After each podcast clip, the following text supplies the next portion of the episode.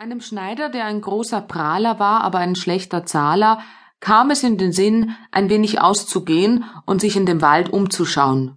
Sobald er nur konnte, verließ er seine Werkstatt, wanderte seinen Weg über Brücke und Steg, bald da, bald dort, immer fort und fort.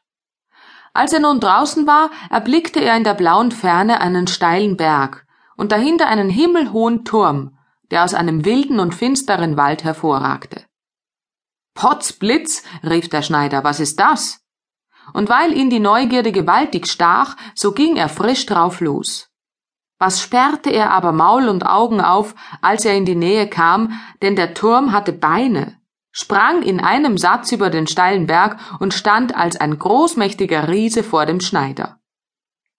Was willst du hier, du winziges Fliegenbein? rief der mit einer Stimme, als wenn's von allen Seiten donnerte. Der Schneider wisperte ich will mich umschauen, ob ich mein Stückchen Brot in dem Wald verdienen kann. Wenn's um die Zeit ist, sagte der Riese, so kannst du ja bei mir in Dienst eintreten. Wenn's sein muss, warum nicht? Was krieg ich für einen Lohn? Was du für einen Lohn kriegst, sagte der Riese, das sollst du hören. Jährlich dreihundertundfünfundsechzig Tage. Und wenn's ein Schaltjahr ist, noch einen obendrein. Ist dir das recht? Meinetwegen, dachte der Schneider in seinem Sinn, man muss sich strecken nach seiner Decke. Ich such mich bald wieder loszumachen. Darauf sprach der Riese zu ihm Geh, kleiner Halunke, und hol mir einen Krug Wasser. Warum nicht lieber gleich den Brunnen mitsamt der Quelle? fragte der Prahlhans und ging mit dem Krug zum Wasser. Was? Den Brunnen mitsamt der Quelle? Brummte der Riese, der ein bisschen tölpisch und albern war, in den Bart hinein und fing an, sich zu fürchten.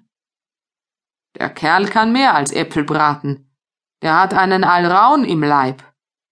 Sei auf deiner Hut, alter Hans, das ist kein Diener für dich. Als der Schneider das Wasser gebracht hatte, befahl ihm der Riese, in dem Wald ein paar Scheite Holz zu hauen und heimzutragen. Warum nicht lieber den ganzen Wald mit einem Streich? Den ganzen Wald mit Jung und Alt, mit allem, was er hat, knorzig und glatt? fragte das Schneiderlein und ging das Holz zu hauen. Was?